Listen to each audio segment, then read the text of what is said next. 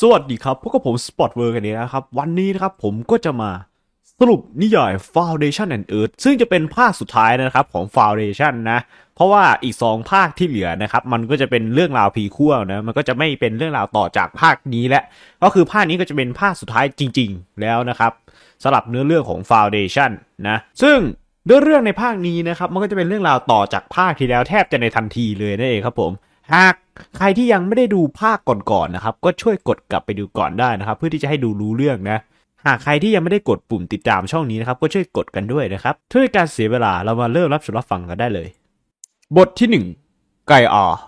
Foundation and Earth เป็นเรื่องราวของโกลันทราวิสนะครับ ที่เขาสงสัยกับตัวเองว่าทำไมเขานั้นถึงตัดสินใจที่ให้มนุษยชาติทั้งหมดนั้น ควรเป็นส่วนหนึ่งของไกอา และไกอานั้นเป็นดาวเคราะห์แห่งจิตสำนึกดวงเดียว ที่ถือว่าเป็นสิ่งมีชีวิตชั้นยอด โกลันทาวิสได้ทำการสนทนากับดอมผู้อาวุโสของชาวไกอา เขาได้บอกถึงความรู้สึกของเขาเกี่ยวกับการตัดสินใจของเขา และเขาจะเป็นที่ต้องค้นหาโลก ซึ่งโกลันทาวิสนะครับก็ได้ตั้งคำถามถึงถึงเอกสารมากมายที่เกี่ยวข้องกับโลก แม้ว่ามันจะไม่มีข้อมูลที่ชัดเจน แต่ว่าทั้งตำนานและหลายสิ่งหลายแห่งก็บ่งบอกว่าโลกนั้นมีอยู่จริง โกลันทาวิสนะครับวางแผนที่จะไปตามหาโลกนั่นเอง ซึ่งจานอฟพาราเลสนะครับก็ตัดสินใจที่อยากจะไป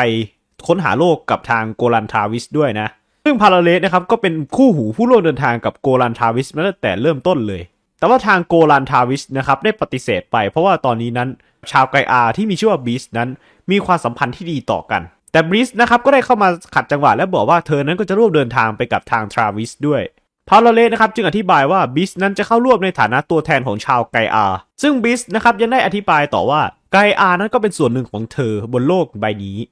และมีจิตสำนึกดวงเดียว ไกอาสามารถดึงเอาความทรงจำของคนอื่นๆ ทั้งหมดมาใช้ได้ ทั้งคนสัตว์สิ่งของ และความทรงจำของใครก็ตามที่เสียชีวิตไปแล้ว จะถูกแจกจ่ายให้ผู้อื่น เพื่อไม่ให้ความทรงจำนั้นสูญหายไป ชาวไกอาทุกคนนั้นจะรู้หรือเปล่าว่าบิสนั้นไปเจออะไรบ้าง ระหว่างการเดินทางของพวกเขาบิสนะครับจึงได้บอกว่าไกอาก็คือเธอ และเธอนั้นไม่สามารถจินตนาการถึงความโดดเดี่ยวสำหรับผู้ที่ไม่ได้เป็นส่วนหนึ่งของจิตสำนึกที่ยิ่งใหญ่กว่าได้ ซึ่งโกลันทาวิสนะครับก็ไม่อาจจินตนาการได้นะครับ ว่าการเป็นส่วนหนึ่งของจิตสำนึกที่ยิ่งใหญ่นั้น มันมีลักษณะเป็นอย่างไร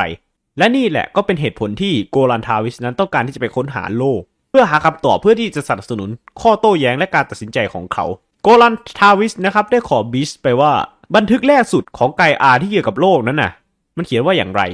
บิสนะครับก็ได้บอกไปว่าบันทึกนั้นมันไม่มีอยู่ แม้ว่าเธอจะพยายามดึงเอาความทรงจำของคนจำนวน 15,000 คน ตลอดการดำรงชีวิต 18,000 ปีของไกอามาได้ แต่ว่าบันทึกที่เก่าแก่ที่สุดนั้น มันไม่มีข้อมูลที่จำเป็น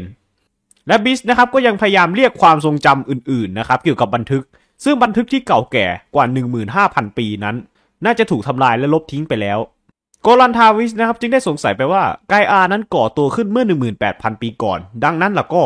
บันทึกแรกสุดของไกอานั้น น่าจะมีการอ้างอิงถึงโลก ด้วยข้อมูลที่มีเพียงเล็กน้อยนะครับในการนำทางโกลันทาวิสไปยังที่ตั้งของโลก เขาจึงตัดสินใจที่จะมุ่งหน้าไปยังคอมโพเลรอนซึ่งในขณะที่ทั้ง 3 คนนะครับกำลังเตรียมที่จะบินไปสู่ดาวเคราะห์คอมโพเลรอนนั้น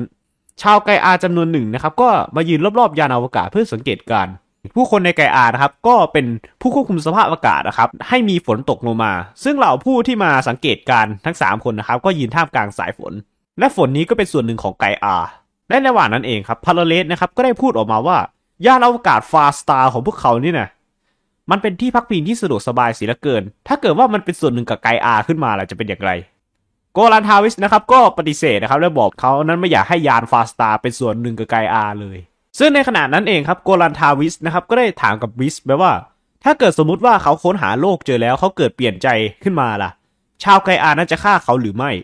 บิสนะครับจึงได้บอกว่าไกอานั้นต้องการให้โกลันทาวิสเป็นช่องทางของความจริง และและพวกเขาต้องการเพียงให้โกลันทาวิสนั้นเปิดเผยความจริงเท่านั้น ซึ่งในขณะที่ทั้งสามคนออกเดินทางนะครับทาวิสนะครับก็บอกให้บิสและพาราเลสนั้นอย่ามาทำเป็นฮันนีมูนในยานฟาสตาร์นี้ ซึ่งพาราเลสนะครับยังได้คุยกับทาวิสว่า ให้ทางโกลันทาวิสนั้นยอมรับบิสเสียเถอะ แต่ทาวิสนะครับก็ได้บอกไปว่า ไม่ใช่ว่าเขาไม่ชอบบิสแต่เป็นเพราะว่าบิสนั้นเป็นไกอาแต่พาราเลสนะครับก็ได้บอกไปว่า ทั้งไกอาและบิสก็เป็นสิ่งเดียวกัน และเขาก็มีประสบการณ์เล็กน้อยในการเชื่อมต่อไกอาผ่านบิสและเขาก็ชอบประสบการณ์นี้ แต่ทางโกลันทาวิสนะครับก็ได้บอกไปว่าอย่าจมอยู่กับประสบการณ์นี้ให้มาก เพราะว่ามันอาจจะเป็นสารเสพติดได้ หลังจากสนทนาจบนะครับทาวิสนะครับก็เตรียมมุ่งหน้าไปยังดาวคอมโพเลรอนซึ่งพวกเขานะครับรู้เรื่องความลับของดาวดวงนี้จากคนทรยศมุนลีคอมพอ ซึ่งมุนลีคอมพอนะครับได้บอกพวกเขาว่าคอมโพเลรอนนั้นเป็นเมืองของบรรพบุรุษของเขา และมันอาจจะมีกุญแจสู่ตำแหน่งที่ตั้งของโลก บทที่ 2 คอมโพเลรอน ในระหว่างการเดินทางไปคอมโพเลรอน ทั้งสามคนได้พูดคุยกันเกี่ยวกับทัศนคติที่มีต่อไกอาบริสนะครับได้บอกกับเทวิสไปว่า เทวิสเชื่อเชื่อใช่ไหมว่าเธอนั้นเป็นหุ่นยนต์บริสนะครับยังได้บอกอีกว่าในอดีตกาลนานมาแล้วนั้น หุ่นยนต์นั้นก็เป็นส่วนหนึ่งของไกอาซึ่งชิ้นส่วนต่างๆ ของมันนั้นก็กระจายอยู่ทั่วกาแล็กซี่แม้ว่าเธอจะไม่ได้บอกว่ามันอยู่ที่ไหน ในขณะที่เทวิสและทีมงานของเขานั้นกำลังเดินทางไปยังคอมโพเลรอนนี่เอง พวกเขานะครับก็ต้องไปเจอกับด่านตรวจเข้าครับ ซึ่งด่านตรวจนี้ก็จะตรวจทั้งของผิดกฎหมาย ผู้ที่ลักลอบเข้าเมืองผิดกฎหมายอะไรพวกนี้นะครับเหมือนด่านตรวจทั่วไป ซึ่งเจ้าหน้าที่ตรวจสอบคนเข้าเมืองนี่ครับมีชื่อว่าเคนเดรซึ่งเคนเดรนะครับได้บอกกับทั้ง 3 คนไปว่า ไม่สามารถเข้าเมืองได้เพราะว่าบลิสนั้นไม่มีเอกสาร ซึ่งทางเทวิสนะครับจึงได้ใช้วิธีโดยการติดสินบนผู้คุมนะครับเหมือนกับว่าผู้ตรวจการนั้นจะไม่เอานะครับเทวิสนะครับจึงได้บอกไปว่าแท้จริงแล้วนั้นพาราเลสกับบลิสนั้นเป็นสามีภรรยากัน ผู้คุณนะครับจึงได้ปล่อยทั้งสามคนนั้นไป พาราเลสนะครับจึงได้ทำการต่อว่าทรวิสไปบอกว่าไปบอกผู้คุมอย่างนั้นได้ไงว่าบิสกับเขานั้นเป็นสามีภรรยากันและแต่งงานกันแล้ว แต่บิสนะครับก็ได้บอกไปว่าเธอนั้นได้รับจิตสำนึกของชาวไกอาทั้งมวลและชาวไกอานั้นเห็นด้วยที่จะจัดงานแต่งงานให้กับพวกเราสองคน ซึ่งเหตุผลที่แท้จริงนะครับที่ผู้คุมนะครับตัดสินใจที่จะปล่อยพวกเขาไปนะครับเพราะว่าผู้คุมนะครับที่มีชื่อว่าเคนเดรนะครับเขานั้นได้ติดต่อไปยังรัฐบาลนะครับบอกว่าเขานั้นได้ทำการปล่อยโกลันทาวิสเข้าไปยังคอมโพเลรอนแล้ว และหลังจากนี้จะให้รัฐบาลนั้นดำเนินการต่อ ซึ่งเป้าหมายที่แท้จริงนะครับก็คือการยึดยานฟาสตาและพอมาถึงพื้นดินนะครับปรากฏว่าพวกเขานะครับก็ได้เรียกแท็กซี่ครับแต่ว่าแท็กซี่นั้นดันเป็นคนของรัฐบาลนะครับมารวบตัวพวกเขาไป พวกเขานะครับได้ถูกรวบตัวไปยังอาคารขนาดใหญ่แห่งหนึ่ง ซึ่งในอาคารขนาดใหญ่นี่เองครับผมก็จะมีคนนะครับมาไต่สวน ทั้ง 3 คน ซึ่งคนที่มาครับมีชื่อว่ามิซาลิซาลอเป็นรัฐมนตรีกระทรวงคมนาคมของคอมโพเลรอนเธอนะครับได้บอกไปว่าบิสนั้นเข้าเมืองโดยผิดกฎหมาย และบอกอีกว่าแม้ว่าดาวเคราะห์ดวงอื่นนั้นจะไม่เข้มงวดในเรื่องนี้ แต่ว่าไม่ใช่สำหรับคอมโพเลรอนซึ่งในเมื่อบิสนั้นไม่มีเอกสาร พวกเขานะครับจึงได้ออกคำสั่งในนามสมาพันธ์ให้ยึดยานฟาสตาเสียซึ่งทางโกลันเทวิสก็รู้อยู่แล้วครับว่าเป้าหมายที่แท้จริงของเธอก็คือการยึดยานฟาสตานี่เอง โดยการยกข้อกฎหมายและสมาพันธ์มาอ้าง แต่ว่าทางลิซาลอนะครับยังได้บอกกับโกลันทาวิส เธอนั้นจะทำการยึดยานฟาสตาไว้ และจะมอบยานลำอื่นที่มีเทคโนโลยีที่ด้อยกว่าให้ และจะส่งบิสนั้นกลับบ้าน พร้อมกับยังให้สัญชาติแก่พาราเลสและเทวิส เป็นชาวเมืองของโคโพเลรอนได้อีกด้วย โกลันทาวิสนะครับจึงขอเวลาไปปรึกษากับพาราเลสและบิสพวกเขานะครับก็ได้ประชุมโดยเทวิสนะครับได้บอกกับบิสไว้ว่าบิสนั้นสามารถใช้พลังของไกอาในการควบคุมสะกดจิตคนของคอมโพเลรอนได้หรือไม่ แต่บิสนะครับปฏิเสธแล้วบอกว่าเธอนั้นจะเข้าไปยุ่งได้ก็ต่อเมื่อเทวิสนั้นตกอยู่ในอันตรายเท่านั้น เทวิสนะครับจึงตัดสินใจที่จะไปสำนักงานของลิซาลอนะครับตามลำพัง และบอกกับชาวคอมโพเลรอนว่า พวกเขานั้นไม่สามารถยึดยานฟาสตาได้ เพราะว่าทางตัวเขาเองก็ยังไม่รู้เลยว่าเทคโนโลยีของยานฟาสตานี้มันเป็นอย่างไร และไม่แน่ว่าถ้าเกิดว่ามีคนขึ้นไปบนยานฟาสตาแล้วแล้วก็มันก็จะระเบิด หลังจากนั้นนะครับทางลิซาลอนะครับจึงได้ขอไปเจรจากับโกลันทาวิสตามลำพังนะครับ ทั้งสองคนนะครับได้มาที่อพาร์ตเมนต์ส่วนตัวของลิซาลอเทวิสนะครับได้อธิบายต่อลิซาลอว่าภารกิจของเขานั้นอาจจะมีความสำคัญต่อคอมโพเลรอน ซึ่งทั้งสองคนนะครับก็ได้รับประทานอาหารร่วมกันแล้วก็พูดคุยทางด้านประเด็นสังคมกันไปนะครับ ซึ่งลิซาลอนะครับก็ได้ถามเกี่ยวกับความสัมพันธ์ของเทรวิสกับบีส เพราะว่าที่คอมโพเลรอนนั้นเคร่งครัดเรื่องศาสนาและก็ เรื่องทางเพศ ซึ่งเทรวิสนะครับก็ได้บอกว่าเขานั้นยังไม่แต่งงาน และหลังจากนั้นนะครับทางลิซาลอแล้วก็ทางโกลันทาวิสนั้นก็ได้มีเพศสัมพันธ์ต่อกัน ซึ่งหลังจากที่ทั้งสองคนเสร็จกิจนะครับพวกเขาก็ได้มาพูดคุยกันลิซาลอบอกว่าโกลันทาวิสนั้นสามารถนำยานฟาสตาร์ไปได้ ถ้าเกิดว่าบีสนั้นจะต้องอยู่ที่คอมโพเลรอนแต่ว่าเทวิสนะครับก็ได้บอกไปว่าบีสนั้นมีความสำคัญต่อภารกิจของเขา และภารกิจของเขานั่นก็คือการตามหาโลก ลิซาลอนะครับจึงได้รู้ว่าภารกิจที่แท้จริงของโกลาทาวิสนะครับก็คือการตามหาโลก ซึ่งที่นี่นะครับเขาจะไม่เรียกคำว่าเอิร์ธหรือคำแปลว่าโลกโดยตรงเนี่ยครับเขาจะเรียกว่า d o d e s เพราะว่าถ้าเกิดว่า เอ่ยคำว่าเอิร์ธขึ้นมาแล้วก็ มันจะเหมือนกับเป็นเรื่องงมงาย โดยลิซาลอนครับได้อธิบายว่า d o d e s นั้นใช้สร้างเทคโนโลยีที่ซับซ้อนที่เรียกว่าหุ่นยนต์ขึ้น และท้ายที่สุดมันก็จะนำมาซึ่งการล่มสลายของโลก และตอนนี้โลกก็มีแต่กัมมันตภาพรังสี เธอเลยแนะนำให้ทางเทรวิสนะครับ ไปหาคนที่มีชื่อว่าวาซิลเดนี่อาดอร์นักประวัติศาสตร์ผู้รอบรู้เกี่ยวกับเรื่องโลก และแต่เธอนั้นยังบอกให้เทรวิสระวังหน่อยว่า เพราะว่าเดนี่อาดอร์นั้นเป็นคนขี้ระแวง และจะไม่ยอมรับทฤษฎีต่างๆ โดยที่ไม่มีข้อพิสูจน์โกลันทาวิสนะครับได้กลับมาพบกับทั้งพาราเลสและบิสนะครับและเล่าการสนทนาระหว่างเขากับลิซาลอให้ฟัง จนทำให้ทั้งสองคนรู้ครับว่าแท้จริงแล้วโกลันทาวิสกับลิซาลอนั้น มีเพศสัมพันธ์ต่อกันแล้ว ซึ่งทางพาราเลสนะครับก็ได้แสดงความยินดีต่อทางเทวิสด้วย แต่ว่าบิสนั้นรู้สึกจะไม่ชอบใจเท่าไหร่ครับ เพราะว่าเธอนั้นกล่าวอ้างว่าแท้จริงแล้วเทวิสนั้นขายบริการทางเพศเพื่อที่จะแลกกับข้อตกลง แต่โกลันทาวิสนะครับก็ได้บอกไว้ว่าก่อนหน้านี้เขาไม่ได้มีเซ็กมาหลายเดือนแล้วเพราะฉะนั้นแล้วก็เขาเลยสนุกกับมัน พวกเขาทั้งสามคนนะครับได้ไปพบกับเดนิอาดอร์นะครับ ซึ่งเขานะครับเป็นชายร่างเล็ก พวกเขานะครับได้พูดคุยกันถึงเรื่อง The o d e s ซึ่งเดนิอาร์ดอนครับก็ได้บอกไปว่าการพูดคาว่าโลกนั้นเป็นคำงมงาย แต่ในความเป็นจริงแล้ว เขานะครับได้เปิดเผยว่าบางคนใช้คำนี้เหมือนเป็นคำสบทเสียมากกว่า เดนเดนิอาร์ดอร์นะครับเล่าถึงตำนานว่าผู้บุกเบิกกลุ่มแรกนั้นน่ะต้องพึ่งพาหุ่นยนต์ และบางคนก็เชื่อว่าพวกเขาตายก็เพราะว่าการลงโทษโดยหุ่นยนต์นี่แหละ และในขณะเดียวกันผู้บุกเบิกและลอกที่ 2 เข้ายึดกาแล็กซี่แต่ว่าไม่มีหุ่นยนต์ และตอนนี้โลกก็มีแต่กัมมันตภาพรังสี แต่เดนนี่อาร์ดอร์ครับยังบอกอีกว่าเขานั้นไม่รู้ว่าตำแหน่งของโลกนั้นอยู่ที่ไหน ซึ่งการสนทนาของเดนนี่อาร์ดอร์กับทั้งสามคนก็ยังดำเนินต่อไปนะครับ ซึ่งพวกเขาได้สนทนากันถึงเรื่องโครงการยาลีฟ ซึ่งโครงการยาลีฟนะครับเชื่อว่าสามารถหาตำแหน่งของโลกได้โดยพิจารณาจากอายุของดาวเคราะห์ทุกดวง และดาวเคราะห์ที่เก่าแก่ที่สุดจะอยู่ใกล้โลกมากที่สุด และอยู่ในรูปแบบศูนย์กลางคร่าวๆ แต่ว่าโครงการที่ว่ามานั้นล้มเหลว เพราะว่าผู้ที่อยู่อาศัยบนดาวเคราะห์ส่วนใหญ่พูดเกินจริง หรือประเมินอายุต่ำเกินไปแต่นี่อาดอบอกว่าเขานั้นได้พบเอกสารโบราณที่เกี่ยวกับโลก เป็นบันทึกการเดินทาง ซึ่งบันทึกนั้นบ่งบอกว่าเดิมทีแล้วคอมโพเลรอนนั้นรู้จักในชื่อบาเลเวลและกับตันยานลำนั้นได้พาผู้หญิงชาวอวกาศขึ้นยานไปด้วย ซึ่งเป็นที่ยอมรับโดยทั่วไปว่าชาวอวกาศนั้นก็คือผู้ที่มาจากโลก ซึ่งเป็นการตั้งดิฐานบนดาวเคราะห์ดวงอื่นเป็นคนแรก แต่อย่างไรซะเดนนี่อาดอนนะครับก็ได้บอกไปว่า เอกสารนั้นมันอาจจะเป็นของปลอมก็เป็นได้ แต่อย่างไรซะเดนนี่อาดอนนะครับก็ยังให้พิกัดคร่าวๆนะครับมาให้แก่โกลันทาวิส ซึ่งทาวิสนะครับจึงได้ตัดสินใจที่จะมุ่งหน้าไปยังพิกัดเหล่านั้น ซึ่งหลังจากนั้นนะครับลิซาลอนะครับก็ได้มาบอกลาโกลันทาวิส และเธอนั้นก็บอกว่าจะไม่มีใครสงสัยในการตัดสินใจของเธอที่ยอมให้เขานั้นจากไป และถ้าพวกเขาตั้งคำถามแล้วก็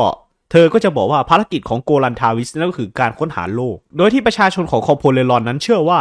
การค้นหาโลกนั้นจะนำพามาซึ่งโชคร้าย และการที่เธอส่งโกลันทาวิสไป ก็เท่ากับว่าจะนำโชคร้ายนั้นออกจากคอมโพเลรอน โกลันทาวิสนะครับสัญญาว่าเขานั้นจะกลับมา แม้ว่าทางลิซาลอเองนะครับก็จะไม่เชื่อว่าโกลันทาวิสนั้นจะกลับมา ซึ่งในระหว่างที่พวกเขาอยู่ในยานนี่เองครับ พวกเขานะครับก็ได้นำข้อมูลที่พวกเขาได้ครับมาคำนวณพิกัดดูครับปรากฏว่าคอมพิวเตอร์นั้นไม่สามารถระบุพิกัดได้ครับ เนื่องจากว่าพิกัดนั้นได้ถูกละทิ้งจากแผนที่ เพราะว่าโลกนั้นเป็นสิ่งต้องห้าม พวกเขานะครับจึงตัดสินใจที่จะใช้กล้องโทรทัศน์นะครับของยาน เพื่อที่จะส่องหากาแล็กซี่ทางช้างเผือกนะครับในพิกัดที่กำหนด ซึ่งพวกเขาก็ส่องเห็นดาวเคราะห์หนึ่งที่เป็นเหมือนกับดาวแก๊สยักษ์และเชื่อว่าดาวแก๊สยักษ์นี้มันอาจจะโคจรรอบโลกก็เป็นได้ ซึ่งดาวเคราะห์ที่ดาวแก๊สยักษ์นี้โคจรล้อมรอบนั่นก็คือ ดาวที่มีชื่อว่าออโรราซึ่งดาวแก๊สยักษ์นี้ครับมันก็มีวงแหวนล้อมรอบด้วย โกลันทาวิสนะครับจึงได้นึกถึงบทกวีเก่าๆนะครับเกี่ยวกับโลกบอกว่าดาวเคราะห์ที่โคจรในระบบของโลกนั่นนะมันมีดาวที่มีวงแหวนงดงามอยู่ด้วย บทที่ 3 ออโรรา ในขณะที่พวกเขากำลังวาร์ปไปที่ออโรรานี่เอง ปรากฏว่าทั้ง 3 คนนะครับ ได้พูดถกเถียงกันว่า ยังมีความเป็นไปได้ไหมว่าจะมีกลุ่มผู้บุกเบิกกลุ่มแรกนั้นยังคงเหลืออยู่ ซึ่งดาวเคราะห์ที่พวกเขามานะครับ ก็เป็นดาวเคราะห์นะครับที่เหมือนมีแสงเหมือนแสงออโรราเลยนั่นเอง เทวิสนะครับได้ขับยานเข้าไปอย่างช้าๆนะครับเข้าใกล้ดาวดวงนี้ แต่บิสนะครับก็ได้บอกว่าไม่จำเป็นต้องระวังอะไรมาก เพราะว่าเธอนั้นน่ะจะใช้พลังของไกอาในการปกป้องพวกเขาเอง เทวิสนะครับได้ทำการวิเคราะห์ดาวดวงนี้ครับปรากฏว่าดาวดวงนี้นั้นมันไม่มีดาวเทียม จึงคิดว่าดาวดวงนี้นั้นไม่ใช่โลก เทวิสนะครับได้ใช้คอมพิวเตอร์นะครับเพื่อที่จะสำรวจพื้นผิวดาวดวงนี้ปรากฏว่าดาวดวงนี้นั้น มีพืชพันธุ์จำนวนมากเลย และยังมีสัตว์ต่างๆ อีกด้วย เทวิสนะครับได้บินรอบวงโคจรของออโรรานะครับเพื่อที่จะดูว่ามีใครกำลังจ้องมองพวกเขาอยู่หรือไม่ พวกเขาครับจึงตั้งข้อสังเกตว่าสถานีทางเข้านั้นเก่ามากแล้ว ดูเหมือนจะไม่มีผู้ที่อยู่อาศัยอยู่ และก็ไม่น่าจะมีมนุษย์ที่อาศัยอยู่ร่วมกับเผ่าพันธุ์ที่ก้าวหน้าเป็นอย่างมาก เพราะว่ามันไม่มีสัญญาณรังสีเลยบิสนะครับยังบอกกับเทรวิสอีกว่าสิ่งมีชีวิตที่เธอตรวจพบนั้นไม่ใช่มนุษย์ และถ้าเกิดว่ามีมนุษย์อยู่จริงแล้วก็ มันก็น่าจะมีอยู่ไม่กี่คน ถ้าหากมีแหละนะ โลกนี้นั้นเต็มไปด้วยป่าไม้ทุ่งหญ้าบ่งบอกชี้ว่ามันไม่มีมนุษย์อยู่แล้ว โลกนี้นั้นเป็นเพียงโลกที่วิวัฒนาการตามธรรมชาติพาเลเลสนะครับจึงเข้ามาขัดจังหวะนะครับและเล่าถึงตำนานว่า เขาบอกว่าผู้คนบนดาวดวงนี้ทำเรื่องไร้สาระโดยไม่สนใจอะไรทำให้ดาวดวงนี้นั้นถูกสาปเรื่องราวมีประมาณว่าเหล่าต้นไม้ที่มีหนามนั้น คงอยู่ตลอดหลังจากที่เป็นส่วนหนึ่งของระบบนิเวศของโลกพาราเลสจึงเสนอว่าระบบนิเวศของโลกใบนี้นะมันมีสิ่งที่มนุษย์ไม่ต้องการ เช่นต้นหนามบิสนะครับจึงได้คาดเดาว่า ดาวเคราะห์ดวงนี้ถูกดัดแปลงให้เป็น terraform โดยมนุษย์ terraform ก็คือการล้างบางนั่นเองครับ และเมื่อมนุษย์หยุดควบคุม ระบบนิเวศ ระบบนิเวศก็พังทลายลงเสียแล้ว จากนั้นเธอจึงแนะนำว่าสิ่งที่เล่ามานั้นก็อาจจะไม่ใช่เครื่องพิสูจน์ว่าที่นี่นั้นไม่มีมนุษย์ เธอบอกว่าอาจจะเป็นไปได้ที่สมดุลของดาวเคราะห์พังทลายลง ถ้าเกิดว่ามนุษย์นั้นไม่สนใจ โทรันทาวิสนะครับได้มองซากปรักหักพังนะครับในขณะที่พวกเขาลงจอดยาน เพื่อค้นหาเงื่อนงำำที่ช่วยระบุตำแหน่งของโลกได้ พวกเขานะครับได้ลงจอดที่พื้นผิวดาวนะครับได้หยิบอาวุธไป ซึ่งเป็นปืนลัสกันนั่นเอง แต่บิสนะครับก็ได้บอกว่าโลกนี้นะมันไม่จะเป็นต้องใช้ปืนหรอกเพราะว่าที่นี่นะว่างเปล่า พอเทวิสลงมาถึงที่นี่นะครับเขาก็จดบันทึกสิ่งมีชีวิตต่างๆที่เขาพบทั้งพืช ต้นไม้นกผีเสื้อฉัดสัตว์ขนาดเล็กต่างๆนะครับเทวิสนะครับจึงพูดว่าดาวเคราะห์ดวงนี้อาจจะเป็นดาวเคราะห์ที่ใช้ในการซ้อมรบทางทหารก็เป็นได้เทวิสนะครับได้ส่งพาราเลสและบิสนะครับออกไปสำรวจซากปรักพังบริเวณใกล้เคียง ในขณะที่พาราเลสนะครับรู้สึกตื่นเต้นเมื่อนึกถึงสิ่งที่เขานั้นอาจจะพบเทวิสนะครับได้เดินไปสำรวจบริเวณรอบๆครับเขาก็ได้พบกับสุนัขตัวหนึ่ง ซึ่งอันที่จริงนะครับเขาไม่ชอบสุนัขเอามากๆเลย เมื่อสุนัขนะครับทำการคำรามใส่โกลันทาวิสนะครับเขาก็รีบเข้าไปสมทบกับเหล่าเพื่อนๆในทันที เทวิสเชื่อว่าปฏิกิริยาดังกล่าวของสุนัขนั้น อาจจะเป็นเพราะว่ามันไม่เคยเห็นคน และเขาเชื่อว่าสุนัขนั้นจะไม่โจมตีในทันที แต่เพียงชั่วครู่เท่านั้นครับสุนัขจำนวนมากนะครับก็ได้มารวมตัวกันครับโกลันทาวิสจึงตัดสินใจที่จะวิ่งหนีขึ้นต้นไม้นั่นเองซึ่งสุนัขที่มานะครับก็มีจำนวนทั้งสิ้น 23 ตัว มันนะครับมีความสามารถในการโค่นต้นไม้ของโกลันทาวิสได้เลยนะโกลันทาวิสนะครับไม่มีทางเลือกจึงตัดสินใจที่ใช้ปืน blaster ของเขานะครับในการยิง ซึ่งแม้ว่าเขาจะปรับระดับให้มันต่ำสุดแล้วครับทำให้สุนัขนั้นแตกเป็นชิ้นๆในทันที และต่อมานะครับทั้งพาราเลสและบิสนะครับก็ได้เข้ามาสมทบกับโกลันทาวิส ซึ่งทางบิสนะครับได้ใช้พลังจิตของเธอนะครับโดยการสั่งให้สุนัขนั้นทุกตัวไปจากที่นี่ ต่อมานะครับทางพาราเลสนะครับก็ได้บอกกับเทวิสไปลว่าเขานั้นค้นพบอะไรบางอย่างแล้ว ชื่อของดาวดวงนี้นั่นก็คือออโรราซึ่งคาว่าออโรรานั้นแต่เดิมทีมันมีความหมายว่าจุดเริ่มต้น พาราเลสจึงตั้งข้อสังเกตว่าแท้จริงแล้วดาวดวงนี้นั้นก็คือ สถานที่ตั้งของเหล่ากลุ่ม ผู้บุกเบิกและลอกแรกจากโลก เรื่องพาราเลสนะครับยังได้ยืนยันว่าที่นี่นะก็คือจุดเริ่มต้น เพราะว่าเขานั้นได้พบกับเศษซากของหุ่นยนต์ และหุ่นยนต์นั้นน่ะ มีประกายแห่งชีวิตหลงเหลืออยู่ เมื่อเขาสัมผัสมัน แต่บลิสนะครับก็ได้บอกไปว่า เธอนั้นไม่เห็นหุ่นยนต์เคลื่อนไหวจริง ๆ และมันก็ไม่ทำงานแล้วหลังจากนั้นนะครับพวกเขาก็ตัดสินใจว่าพวกเขาจะค้างคืนที่ออโรราในขณะที่พาราเลสกำลังหลับนี่เองครับบิสนะครับก็ได้มาพูดคุยกับโกลันทาวิสได้บอกว่า เธอนั้นไม่เห็นสัญญาณชีพของหุ่นยนต์จริงๆ แต่เธอนั้นก็ไม่รู้ว่าพาราเลสนั้นเห็นสัญญาณชีพของหุ่นยนต์ได้อย่างไร บิสนะครับยังได้บอกอีกว่า เขานั้นได้ค้นพบอะไรบางอย่าง และสิ่งนั้นก็กำลังเล่นตลกกับจิตใจของพาราเลสและเธอนะครับก็ยังยืนยันว่าเธอนั้นก็ชอบพาราเลสเอามากๆ เลยโกลันทาวิสนะครับยังได้บอกไปว่าพาโรเลสนั้นเป็นคนดีและไม่เห็นแก่ตัว เขาเต็มใจที่จะสละชีพเพื่อคนอื่น หากถูกเรียกร้องให้ทำเช่นนั้นโกลันทาวิสยังบอกอีกว่า เขานั้นไม่อาจเป็นดั่งที่พาโรเลสเป็นได้ จากนั้นนะครับพวกเขาเลยตัดสินใจที่จะย้ายไปดวงดาวถัดไปนั่นเอง ซึ่งซึ่งพวกเขานะครับได้รับข้อมูลล่องลอยจากหุ่นยนต์นะครับที่พวกเขาไปเจอ และกำหนดพิกัดต่อไปได้แล้วพาโรเลสนะครับได้บอกโกลันทาวิสไปว่า เราควรที่จะอยู่ที่ออโรราต่อไป ต่อไปเพื่อจะศึกษาหุ่นยนต์เพิ่มเติม แต่โกลันทาวิสนะครับก็ได้บอกไว้ว่าพิกัดต่อไปของเรานั้นน่ะน่าจะมีหุ่นยนต์เยอะกว่าที่ออโรราแน่นอน ที่นั่นก็คือโซลาเรีย เทวิสนะครับยังบอกอีกว่าแม้ว่าเขาจะมั่นใจว่าดาวดวงใหม่ที่เขาจะไปนั้น อาจจะมีหุ่นยนต์จำนวนมาก แต่นั่นก็เป็นเพียงแค่ลางสังหรณ์เท่านั้น จากนั้นนะครับพาราเลสจึงเล่าให้ฟังว่า มีเกมโบราณเกมหนึ่งที่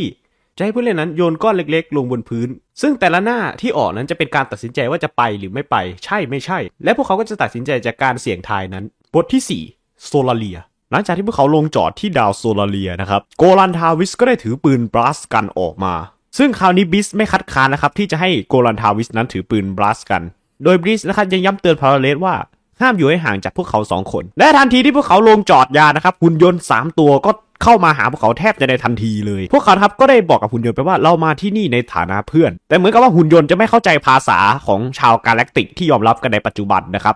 ในทางกลับกันนะครับพาราเลสรู้สึกยินดีกับการค้นพบนี้เป็นอย่างมาก และมีการถกเถียงต่อไปว่ามันหมายถึงอะไร ซึ่งพาราเลสนะครับกล่าวว่าบางทีหุ่นยนต์นั้นไม่สามารถเรียนรู้ภาษาใหม่ได้ จึงจะเป็นที่จะต้องรักษาภาษาดั้งเดิมเอาไว้ เพื่อความสะดวกสบายของตัวมันเอง และมันจะเป็นที่จะต้องได้รับการตั้งโปรแกรมใหม่เท่านั้นถึงจะเรียนรู้ภาษาที่เพิ่มขึ้นมาได้ การรักษาภาษาเดิมไว้เป็นเวลาหลายปีจะทำให้ไม่มีหุ่นยนต์ ตัวใดล้าสมัย เพราะอุปสรรคด้านภาษาพาราเลสจำภาษาที่หุ่นยนต์พูดกันได้ครับ และพยายามสื่อสารกับหุ่นยนต์โดยพบว่าพวกมันมีอายุเพียงแค่ 26 ปีเท่านั้น และพวกมันก็ไม่น่าจะได้ค้นพบตำแหน่งของโลก และพาราเลสยังกล่าวว่าพวกเราควรที่จะกลับไปที่ออโรราเสียมากกว่า เพราะที่นั่นมีหุ่นยนต์ตัวอื่นเหมือนกัน และและพวกมันก็มีอายุมากแล้ว ทาวิสกล่าวว่ามันจะต้องมีหุ่นยนต์รุ่นเก่าบนดาวโซลาเรียอย่างแน่นอน และเขายังสัญญาอีกว่าถ้าและถ้าเกิดว่าพวกเราไม่ค้นพบหุ่นยนต์รุ่นเก่าที่โซลาเรียแล้วก็พวกเราก็จะกลับไปที่ออโรราหากจำเป็น ซึ่งในระหว่างที่พวกเขาพูดกันนี่เอง ชายคนหนึ่งครับที่มีชื่อว่าชาลตันเบนเดอร์ก็ได้เข้ามาหาพวกเขา และถามพวกเขาว่าพวกเขาต้องการอะไรจากหุ่นยนต์ของเขาเหรอเทวิสตระหนักได้ว่าเขานั้นไม่สามารถบอกได้ว่าเบรนเนอร์นั้นเป็นชายหรือหญิง เขาเลยเรียกเบรนเนอร์ว่าท่านเบรนเนอร์นะครับจึงบอกไปว่าเขานั้นไม่ใช่ทั้งชายแล้วก็ไม่ใช่ทั้งหญิง แต่เป็นทั้งสองอย่างเบรนเนอร์นะครับยังบอกกับโกลันทาวิสไปว่า ถ้าเกิดว่าเป็นในสมัยก่อนนะ หากพวกเขามาลงจอดยานนี้แล้วก็ดาวดวงนี้ก็จะทำการตอบโต้ในแทบจะในทันทีเลย แต่โกลันทาวิสก็สัญญาว่าพวกเขานั้นมาอย่างสันติ เบนเนอร์จึงตั้งคำถามว่า แล้วถ้าเกิดว่ามาอย่างสันติทำไมจะต้องถือปืนไว้ในมือด้วยล่ะทาวิสนะครับจึงได้บอกว่าเพราะว่าพวกเขาไม่แน่ใจว่าจะต้องเจอกับอะไรจึงจำเป็นที่ต้องถือปืนเบนเนอร์นะครับจึงได้ขอดูอาวุธของทาวิสนะครับแต่ว่าเทวิสนั้นได้ปฏิเสธไปจากนั้นเบนเนอร์นะครับจึงได้ยื่นมือไปทางเทวิสและปรากฏว่าอาวุธของเขานะครับก็ได้หลุดออกจากซองด้วยเทคโนโลยีแรงดึงดูดนั่นเองครับผม เทวิสพยายามขัดขืนแล้ว แต่ว่าก็ไม่สามารถต้านไว้ได้เบนเนอร์นะครับหลังจากที่ได้ปืนไปแล้วเขาก็ระบายพลังงานออกจากอาวุธนะครับและส่งคืนให้ทาวิสเบนเนอร์ถามเทวิสไปว่าเขานั้นเชื่อเรื่องเวทมนต์หรือไม่เทวิสจึงตอบไปว่าไม่แต่บิสนะครับพยายามเตือนโกลันทาวิสว่าอย่าพยายามทำให้เบนเนอร์นั้นโกรธเพราะว่าเบนเนอร์นั้นเป็นตัวอันตรายทาวิสจึงถามเบนเนอร์ไปว่าเบนเนอร์นั้นสามารถเอาอาวุธของพวกเขาไปได้อย่างไร แต่เบนเนอร์นะครับปฏิเสธที่จะตอบคำถาม และมันนั้นขอให้พวกเขานั้นปฏิบัติตาม ซึ่งเบนเนอร์นะครับเรียกบริสว่าลูกครึ่งผู้หญิง และภายใต้การซักถามของพาราเลสนะครับจะพบว่าแท้จริงแล้วเบนเนอร์นั้นมีอายุ 52 ปีแล้ว มันและเขาน่าจะมีชีวิตอยู่ได้อีก 30 ปี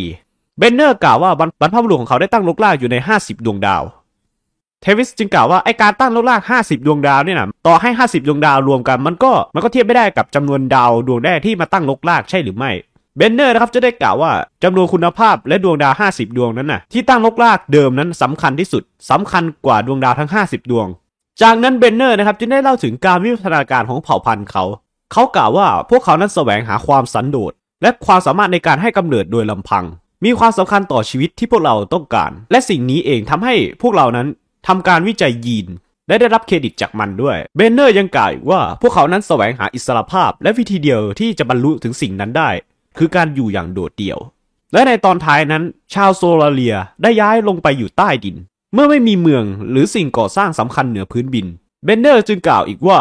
ไม่มีความปรารถนาที่จะบังคับผู้อื่นให้ทำตามความประสงค์ของเขา เช่น การบังคับให้สนทนาผ่านเครื่องมือสื่อสารอิเล็กทรอนิกส์ที่มีอยู่ เบนเนอร์กล่าวว่า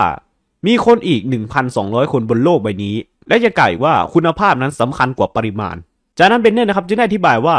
มันสามารถใช้ประโยชน์จาก พลังงานจากอุณหภูมิที่ละเอียดอ่อนของดาว เพื่อเป็นแหล่งพลังงานของพวกเขา และนี่ก็จะเป็นการแสดงให้เห็นว่า พวกมันนั้นมีเครื่องแปลงอุณหภูมิให้กลายเป็นพลังงานอยู่ในกะโหลกของพวกมัน ซึ่งเป็นกลไกในการควบคุมพลังงานในจังหวะนั้นเองครับเทวิสนะครับก็ได้ตระหนักว่าบีสนั้นมีแนวโน้มที่จะผลักดันให้ทางเบนเนอร์นั้นได้เปิดเผยข้อมูลมากกว่าปกติ แต่เทวิสนะครับก็ยังตระหนักตระหนักดีว่าการพูดคุยกับเบนเนอร์นั้นน่าตื่นเต้นเป็นอย่างมาก และเขานั้นก็แทบจะอดใจรอไม่ไหวที่จะได้พูดคุยกับรูปแบบอัจฉริยะอื่นๆ เบนเนอร์ยังกล่าวอีกว่า เป็นไปได้ที่ชาวโซลาเลียนั้นสามารถยึดครองดาวเคราะห์ดวงอื่นๆ ได้โดยอาศัยเทคโนโลยีนี้ แต่เบนเนอร์ยังกล่าวอีกว่า ถึงแม้จะสามารถยึดดาวเคราะห์ดวงอื่นได้ด้วยเทคโนโลยีนี้ แต่ชาวโซลาเลียจะได้รับประโยชน์อะไรจากกระบวนการนี้ล่ะ เขาจึงเชื่อว่าการพึ่งพาดวงดาวดวงอื่นนั้น เป็นการฆ่าตัวตายในไม่ช้าดวงดาวดวงอื่นนั้นก็จะทิ้งโซลาเลียไว้ตามลำพังและเบนเนอร์นะครับจึงได้บอกโกลันทาวิสไปว่าชาวอวกาศนั้น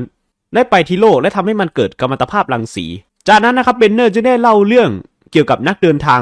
ในอวกาศที่มาเยือนโซลาเลีย ในสมัยก่อนที่เผ่าพันธุ์จะพัฒนาทางพันธุกรรม เพื่อใช้ประโยชน์เพียงลำพัง เบนเนอร์เล่าว่ามีสตรีชาวสุริยะไปกับเขา แต่ทำให้เรื่องราวนั้นเสื่อมเสียจนไม่น่าเชื่อพาราเลสยังถามเกี่ยวกับบันทึกประวัติศาสตร์ของโซลาเลีย และเบนเนอร์บอกว่าบันทึกโบราณต่างๆ นั้นจะถูกทำลายเพราะความรังเกียจอย่างแท้จริง เบนเนอร์นะครับจึงพาทั้ง 3 คนไปยังห้องเล็กๆนะครับที่ทั้ง 3 คนก็คิดว่าน่าจะเป็นบ้านของเบนเนอร์แต่เบนเนอร์นะครับก็ได้บอกไปว่านี่น่ะเป็นเพียงห้องโถงเล็กๆ เท่านั้นที่ติดตั้งอุปกรณ์สื่อสาร จากนั้นนะครับเบนเนอร์นะครับจึงได้พาชมบ้านซึ่งกว้างขวางเป็นอย่างมาก ซึ่งเบนเนอร์ยังบอกอีกว่า ยังมีห้องที่เขานั้นไม่เคยไป และหุ่นยนต์ก็สร้างมันขึ้นมาทั้งหมด ซึ่งพวกเขาทั้ง 3 คนนะครับเข้าไปในลิฟต์และดำดิ่งลงสู่ชั้นใต้ดิน ซึ่งในชั้นใต้ดินนี้เองก็ได้พบกับห้องเพิ่มเติมครับที่มีความยาวหลายไมล์เลยทีเดียว เบนเนอร์กล่าวว่าอสังหาริมทรัพย์แต่ละแห่งนั้นสามารถผลิตและสามารถเติบโตเท่าที่จะทำได้ จากนั้นจึงค่อยแลกเปลี่ยนกับเจ้าของอสังหาริมทรัพย์รายอื่นสำหรับสิ่งที่พวกเขาต้องการ ในบรรดาข้อมูลที่เบนเนอร์แบ่งปันคือ ความจริงที่เขาสามารถใช้พลังงานที่สมองของเขา เพื่อขับเคลื่อนอสังหาริมทรัพย์ทั้งหมด แต่เบนเนอร์นะครับก็ได้บอกไปว่าเขานั้นไม่มีความรู้เรื่องเกี่ยวกับตำแหน่งของโลกเลย จากนั้นเบนเนอร์นะครับจึงพาทั้งสามคนไปยังห้องมรณะของบรรพบุรุษ ที่นั่นบอกเล่าถึงประเพณีของชาวโซลาเรียในการฝังศพบรรพบุรุษทั้งหมดลงบนใต้ดิน และห้องฝังศพของเขานั้นก็เสร็จสมบูรณ์แล้ว และในห้องนั้นนะครับก็ยังมีวิดีโอนะครับของชาวโซลาเรียสมัยก่อนอีกด้วย แต่เบนเนอร์ปฏิเสธนะครับที่จะอนุญาตให้พวกเขาทั้งหมดนั้น ดูข้อมูลหรือให้ข้อมูลใด ๆ จากวิดีโอนั้น จากนั้นเบนเนอร์นะครับจึงได้กล่าวว่า หลังจากที่เบนเนอร์นั้นได้ตายไปแล้ว จะมีผู้สืบทอด จากนั้นเบนเนอร์นะครับก็ได้รับข่าวชิ้นหนึ่งนะครับ โดยบอกว่าจะมีหุ่นยนต์นั้นพายานฟาสตาร์ไปที่ชั้นใต้ดิน เพื่อเรียนรู้เกี่ยวกับเทคโนโลยีของมัน และหุ่นยนต์นั้นก็จะฆ่าโกลันทาวิส พาราเลส และบิชซึ่งทั้ง 3 คนเมื่อได้ยินนะครับ ก็ตกใจเป็นอย่างมากครับ เบนเนอร์นะครับจึงได้ยอมรับว่าหุ่นยนต์นั้นมันทำตามใจตัวเอง ด้วยการปล่อยให้พวกเขานั้นอยู่ที่นี่นานๆ โดยเบนเนอร์ยังให้เหตุผลว่า มีการแสดงตนที่ผิดพลาด และพวกเขาจะเป็นที่ต้องถูกประหารเบนเนอร์นะครับจึงได้ยกมือขึ้นครับปรากฏว่าห้องที่พวกเขาอยู่นั้นได้มืดลง เมื่อโกลันทาวิสและพาราเลสฟื้นคืนสตินะครับพวกเขาก็ได้รู้สึกกลัวว่าตัวเองนั้นจะตาย ในขณะนั้นเองครับโกลันทาวิสนะครับจึงได้บอกพาราเลสไปว่าเขารู้ว่าเบรนเนอร์นั้นอาจจะตายไปแล้วก็เป็นได้ เพราะเพราะเขานั้นเป็นชาวโซลาเรีย ที่ขับเคลื่อนที่ดินทั้งหมด และความมืดนั้นก็บ่งบอกถึงการตายของเบรนเนอร์ แต่บิสนะครับก็ได้เข้ามาหาทั้งสองนะได้บอกไปว่าเธอนั้นเป็นคนจัดการเบนเนอร์เองบิสนะครับจึงบอกว่าเธอนั้นสามารถเอาชนะเบนเนอร์ได้ เพียงเพราะว่าเบนเนอร์นั้นไม่รู้ถึงพลังของเธอ แต่ว่าบิสนะครับจึงได้บอกว่าเธอนั้นไม่ได้ตั้งใจที่จะฆ่าเบนเนอร์แต่เพียงเพราะหยุดพลังงานของเบนเนอร์เป็นเวลาเวลา 2-3 นาทีส่งผลให้ร่างกายของเขานั้น เกิด overload และแทบจะพังในทันที ทั้ง 3 คนนะครับจึงตัดสินใจที่จะหาทางออกนะครับจากบ้านใต้ดินหลังนี้ ในขณะนั้นเองครับบิสนะครับก็ได้ตรวจพบคลื่นความกลัวนะครับซึ่งคลื่นความกลัวนี้ก็สามารถนำพาเราไปสู่พื้นผิวได้ เทวิสนะครับจึงได้สงสัยว่าอีกนานแค่ไหนกว่าคนอื่นจะรู้ค้นพบว่าเบนเนอร์นั้นได้ตายไปแล้ว ก็ปรากฏว่าคนอื่นๆนะก็ได้ค้นพบว่าเบนเนอร์นั้นตายแล้วเร็วมากเลยครับเพราะว่าพวกเขานั้นมีหุ่นยนต์คุ้มกัน และหุ่นยนต์คุ้มกันนั้นก็เตรียมมุ่งหน้าไปที่ยานอวกาศฟาสตาร์บิสนะครับได้นำทางโกลันทาวิสแล้วจานอฟพาราเลสนะครับ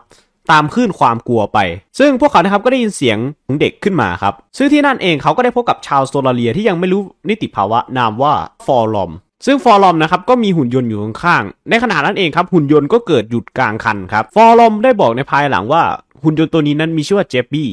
และเหมือนกับว่าเด็กคนนี้นะครับก็จะได้เรียนรู้ภาษาหุ่นยนต์ทั้งหมดพาราเลสนะครับพยายามสื่อสารกับเด็กนะครับให้เด็กนั้นนำพาพวกเขาออกไปข้างนอก ซึ่งฟอร์ลอมนะครับก็มีอายุ 14 ปี ฟอร์ลอมนะครับจึงได้พาทั้ง 3 คนออกไปยังทางออกนั่นเอง แต่พบว่าได้มีหุ่นยนต์ 4 ตัวนะครับ อยู่ใกล้ยานอวกาศฟาสตาร์ซึ่งหุ่นยนต์นี้ก็คือหุ่นยนต์คุ้มกันนั่นเองครับผม ซึ่งยานอวกาศฟาสตาร์นะครับอยู่ในชั้นใต้ดินของเบรนเนอร์ และดูเหมือนว่าเบรนเนอร์นั้นจะตายไปแล้ว พวกเขาทั้ง 3 คนนะครับได้เผชิญหน้ากับหุ่นยนต์นะครับ ซึ่งหุ่นยนต์นะครับก็ได้ทำการตรวจสอบอาวุธของโกลันทาวิสนะครับและบอกว่าอาวุธของโกลันทาวิสนั้นสามารถสร้างความเสียหายได้ ทั้ง 3 คนนะครับจึงได้ตอบคำถามเกี่ยวกับการตายของเบรนเนอร์ทาวิสนะครับจึงได้อธิบายต่อหุ่นยนต์ไปว่าพวกเขานั้นไม่รู้เรื่องการตายของเบรนเนอร์เลย จากนั้นเองครับหุ่นยนต์คุ้มกันนะครับก็หันไปทางฟอร์ลอมนะครับแล้วบอกไปว่าฟอร์ลอมนั้นไม่มีความสำคัญ เพราะฟอร์ลอมนั้นยังเป็นแค่เด็ก และมันนั้นจะถูกทำลาย จากนั้นนะครับบิสจึงใช้พลังจิตของเธอครับโดยการปิดการใช้งานของหุ่นยนต์บิสนะครับได้ร้องไห้ออกมาในขณะที่เธอใช้พลังจิตนะครับและบอกว่าเธอรู้แล้วว่าพวกมันนั้นทำงานอย่างไร และจะเปลี่ยนพวกมันให้กลายเป็นกลาง เพื่อที่จะไม่เป็นการทำร้ายพวกมันด้วยบทที่5 เมลโปเมเนียหลังจากที่บิสนะครับใช้พลังในการเปลี่ยนการทำงานของหุ่นยนต์ได้แล้ว พวกเขานะครับก็ได้ขึ้นมาที่ยานอวกาศฟาสตาโดยมีฟอร์ลอมนั้นมาด้วย ซึ่งโกลันทาวิสนะครับก็ได้โต้แย้งไปเลยว่าบิสนั้นพาฟอร์ลอมมาทำไมบิสนะครับจึงบอกไว้ว่าถ้าถ้าเกิดว่าฟอร์ลอมยังอยู่ที่บ้านแล้วก็เด็กก็อาจจะถูกกำจัดก็เป็นได้และบิสนะครับก็ยังรู้สึกผิดมาก เพราะว่าเธอนั้นได้ปิดการทำงานของพ่อแม่ของเด็กคนนี้แล้วทาวิสนะครับจึงบอกให้บิสนั้นพาฟอร์ลอมเข้าไปอาบน้ำ แล้วให้ฟอร์ลอมนั้นไปอยู่ที่ห้องของบิสเสีย จากนั้นทั้ง 3 คนนะครับก็ได้มาพูดคุยกันเกี่ยวกับเรื่องที่พวกเขาไปเจอที่โซลาเรีย ซึ่งพวกเขาก็คุยกันถึงว่ามนุษย์ที่โซลาเรียนั้นไม่ได้โดดเดี่ยวเสมอไป พวกเขาวิวัฒนาการมาจากมนุษย์เดินดิน และพวกเขานั้นจะไม่สามารถก้าวหน้าได้เลย หากปราศจากความช่วยเหลือจากหุ่นยนต์พาราเลสนะครับจะได้เล่าเรื่องนิทานพื้นบ้านนะครับเกี่ยวกับผู้ได้รับพร3ประการ ซึ่งพาราเลสนะครับก็สังเกตว่าทำไมจะต้องเป็นเลข 3 ทุกครั้งล่ะ ทวิสนะครับจึงสำรวจดาวเคราะห์2ใน 3 ดวงนะครับที่เขารู้สึกว่าอาจจะนำเขาไปยังโลกได้ แต่ไม่ประสบความสำเร็จ ทางโกลันทาวิสนะครับจึงได้บอกกับพาราเลสไปว่าหากดวงดาวดวงหน้า พวกเราไม่ค้นพบอะไรแล้วก็ เขาก็จะกลับไปที่ออโรราตามความปรารถนาของพาราเลสต่อมาครับบิสนะครับได้พาฟอร์ลอมออกมาพูดคุยกับทางโกลันทาวิส ซึ่งตอนนี้ฟอร์ลอมนะครับก็สามารถเรียนรู้ภาษา Galactic ได้อย่างรวดเร็วเลยทีเดียว ซึ่งโกลันทาวิสนะครับก็รู้สึกกระอักกระอ่วนเล็กน้อยครับเพราะว่าชาวโซลาเรียนั้น เป็นมนุษย์ที่มีเพศเดียว โกลันทาวิสนะครับจึงบอกกับฟอร์ลอมว่าควรจะเรียกฟอร์ลอมว่าเขาหรือเธอแทนบิสนะครับจึงแนะนำให้เรียกฟอร์ลอมว่าเธอ ต่อมานะครับบิสและโกลันทาวิสจะได้มีโอกาสได้พูดคุยกันนะครับโกลันทาวิสได้ถามบิสว่าถ้าเกิดว่าพาราเลสกับทางบิสนั้นเกิดมีลูกขึ้นมาล่ะเธอจะทำยังไงกับฟอร์ลอมบิสนะครับก็ได้บอกว่าเธอนั้นจะพาฟอร์ลอมไปที่ไกอาและให้เธอนั้นเป็นส่วนหนึ่งของไกอา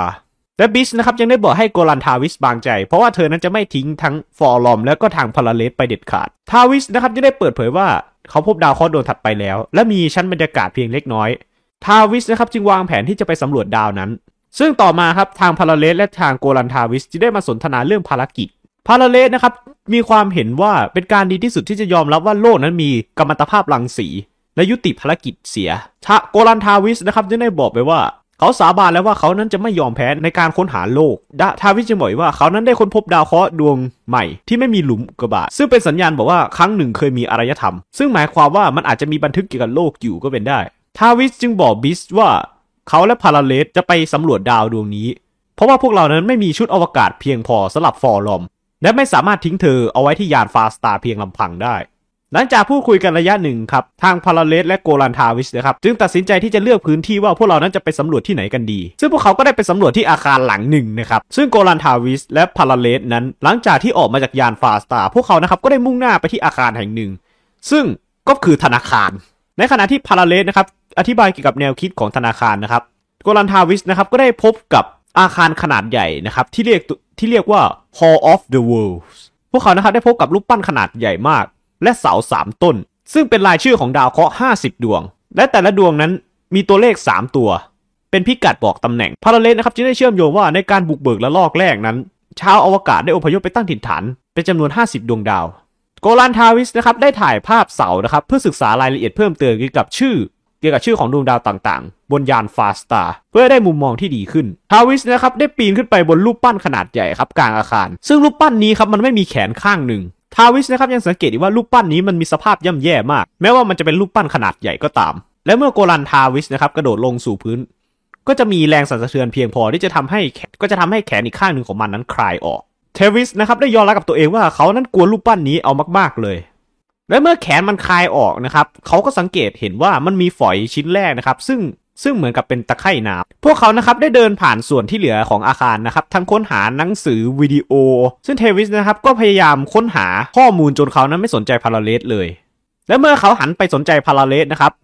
เทวิสนะครับก็เห็นว่ามีตะไคร่น้ำนั้นเกาะอยู่ในกระจกหน้าของพาราเลสและนอกจากนี้ตะไคร่น้ำก็ยังเติบโตและก็กำลังกำลังจะปิดหน้าของทราวิสด้วยเช่นเดียวกัน เทวิสจึงตัดสินใจได้อย่างรวดเร็วเขาว่าไอ้ตะไคร่น้ำที่มาเกาะด้านหน้านี้มันไม่ปลอดภัย ถ้าเกิดว่ากระจกหน้าเกิดเปิดออกแล้วก็พวกเขาก็จะตายไปทันที แต่ว่าตะไคร่น้ำนั้นจะตายได้ก็ต่อเมื่อมันโดนแสงแดด พวกเขาทั้งสองคนครับทั้งพาราเลสและเทวิสนั้นกลับมาที่ยาน และพบว่าตะไคร่น้ำนั้นก็ขึ้นตามขอบประตูยานด้วย พวกเขานะครับจึงสั่งให้บิสนั้นปิดประตู จากนั้นนะครับจึงใช้ปืน blaster นะครับทำให้เกิดความร้อนและฆ่าเหล่าตะไคร่น้ำนั้นไปได้ เพื่อความมั่นใจนะครับ ทางโกลันทาวิสจึงใช้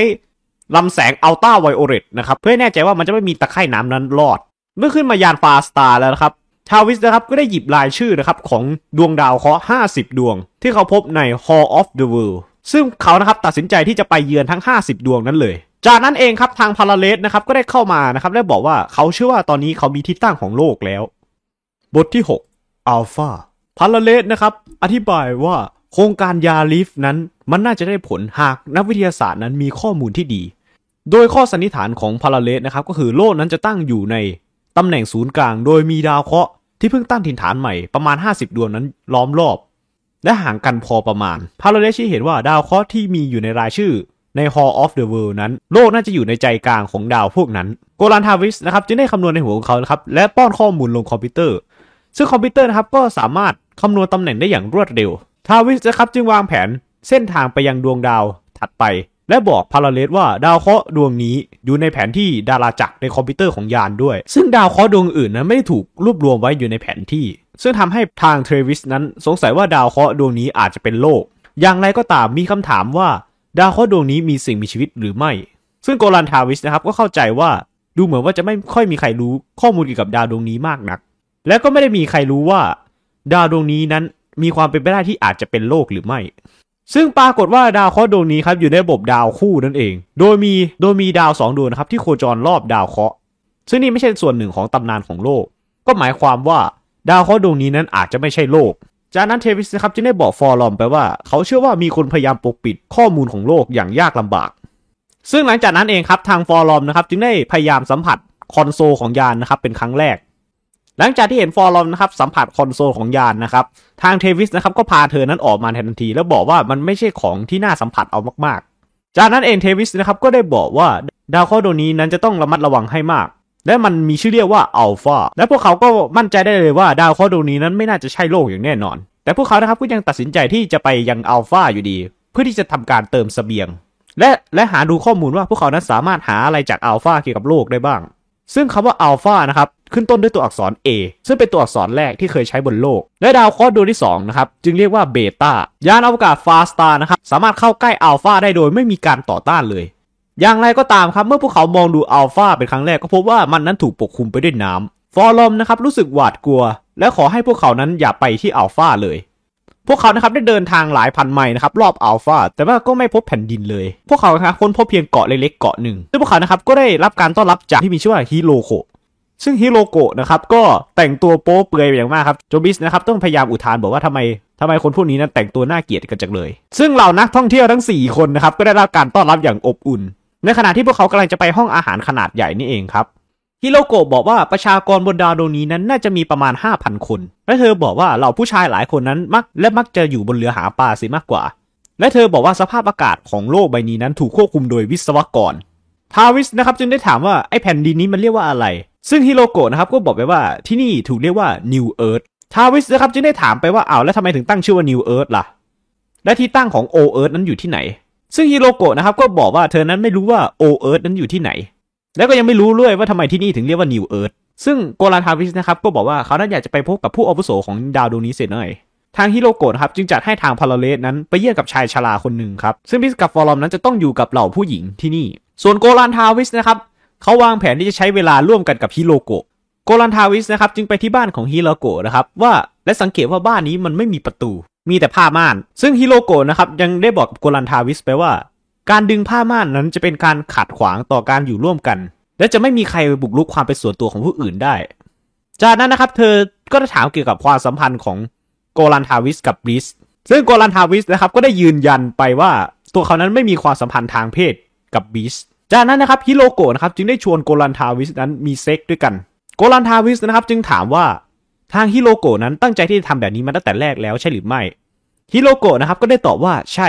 มันเป็นทั้งหน้าที่และเป็นความปรารถนาของเธอ ซึ่งโกลันทาวิสนะครับก็บอกไปว่ามันก็เป็นความปรารถนาของเขาด้วยเช่นเดียวกัน ต่อมานะครับทางโกลันทาวิสและทางพาราเลสนั้นก็แม่นร่วมรับประทานอาหารกลางวันในโรงอาหารขนาดใหญ่ ซึ่งบิสกับฟอร์ลอมนั้นจะเป็นที่ต้องกินอาหารอยู่อีกห้องหนึ่งนะครับเพราะว่าถ้าเกิดว่าพวกเขาทั้งคู่มากินอาหารที่โรงอาหารขนาดใหญ่แล้วก็พวกเขานั้นก็ถูกรายล้อมด้วยเหล่าฝูงชน ทางพาราเลสนะครับก็สังเกตว่าทำไมอาหารของที่นี่มีมากมายจัง และทำไมคนเหล่านี้ถึงไม่อ้วนเลย โกลันทาวิสนะครับจึงได้บอกว่าเพราะว่าพวกเขาทำงานหนักยังไงล่ะ ทั้ง 4 คนนะครับได้กลับมารวมตัวกันอีกครั้งหนึ่งครับพาราเลสเล่าถึงการสนทนาของเขากับชายผู้อาวุโสที่มีชื่อว่าโมโนลีซึ่งเขาก็ยังยืนยันคำเดิมนะครับว่าโลกนั้นมีแต่กัมมันตภาพรังสี และการค้นหานี้ก็ไร้ประโยชน์อีกเช่นเคย โกลันทาวิสนะครับก็ยังบอกว่าเขานั้นจะไม่ละทิ้งภารกิจนี้เป็นอันขาดพาราเลสนะครับจึงได้เล่าเรื่องที่เขาได้รับจากโมโนลีให้ฟังบอกว่า โลกนั้นเป็นที่อยู่ของพืชและสัตว์นับล้านชนิด และเมื่อการเดินทางในอวกาศเริ่มต้นขึ้น เหล่าชาวอวกาศที่ได้อพยพไปตั้งถิ่นฐานที่ดาวเคราะห์ดวงอื่นนั้น เมื่อเวลาที่พวกเขานั้นพัฒนา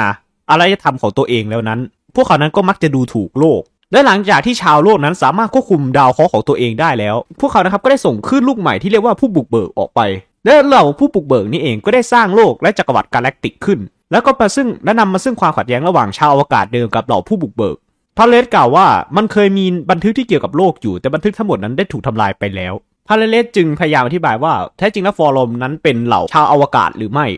และทำไมจึงแตกต่าง หรือว่าเธอนั้นเป็นปีศาจและในช่วงเวลาแห่งความขัดแย้งระหว่างชาวอวกาศและผู้บุกเบิกนั้นเหล่าผู้บุกเบิกที่ได้ตั้งตัวเป็นจักรวรรดินั้นได้ขุดสิ่งสกปรกจากก้นมหาสมุทรของอัลฟาและสร้างเป็นเกาะเล็กๆ ที่เรียกว่าโลกใหม่ พวกเขาเลี้ยงปลาในทะเล และสร้างพืชที่มีชีวิต ในการอธิบายอันยาวนานนี่เอง โกลันทาวิสนะครับจึงได้ตั้งข้อสังเกตว่า หรือว่าแท้จริงแล้วโลกนั้นมันอาจจะไม่มีกัมมันตภาพรังสี แต่ว่ามันอาจจะเป็นข่าวลวงที่จะทำให้ผู้คนนั้นละทิ้งละทิ้งโลกและออกและออกไปค้นหาดาวดวงใหม่บิสนะครับจึงได้พูดขึ้นว่าคนของอัลฟานั้นสามารถควบคุมสภาพอากาศได้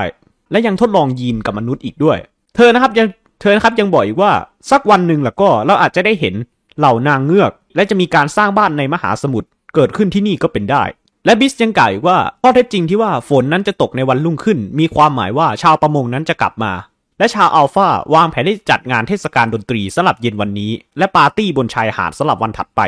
ในเทศกาลดนตรีนี่เองครับพาราเลสนะครับได้นำเครื่องดนตรีโบราณมาเล่น ซึ่งทางโกลันทาวิสนะครับก็ได้ยอมรับว่าการเล่นของพาราเลสนั้นมันชวนเพลิดเพลินเป็นอย่างมาก ซึ่งฟอร์ลอมนะครับก็ได้จับเครื่องดนตรีขลุ่ยนะครับซึ่งฟอร์ลอมนั้นก็รู้วิธีการแต่งเพลงโดย ไม่จำเป็นที่ต้องจับเครื่องดนตรีได้ด้วยนะ และเธอนะครับก็สามารถเล่นเพลงได้อย่างไพเราะ และในการเล่นของฟอร์ลอมนี่เองครับ ในระหว่างนั้นเองฮิโรโกะนะครับก็ได้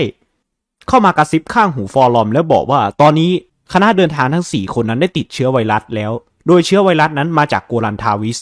ซึ่งโกลันทาวิสนั้นได้รับในขณะที่เขานั้นมีเพศสัมพันธ์ ซึ่งไวรัสนี้ยังไม่ได้เปิดใช้งาน ถ้าเกิดว่าไวรัสนี้เปิดใช้งานแล้วก็เหล่านักเดินทางทั้ง 4 คนนั้นก็จะตายในวันรุ่งขึ้น ฟอร์ลอมนะครับจึงได้นำข้อมูลนี้นะครับไปบอกกับโกลันทาวิสทำให้ทั้ง 4 คนนะครับรีบหนีออกไปจากที่นี่ในทันที บทที่ 7 โลก หลังจากที่พวกเขาขึ้นมาที่ยานฟาสตาร์ได้แล้วนะครับ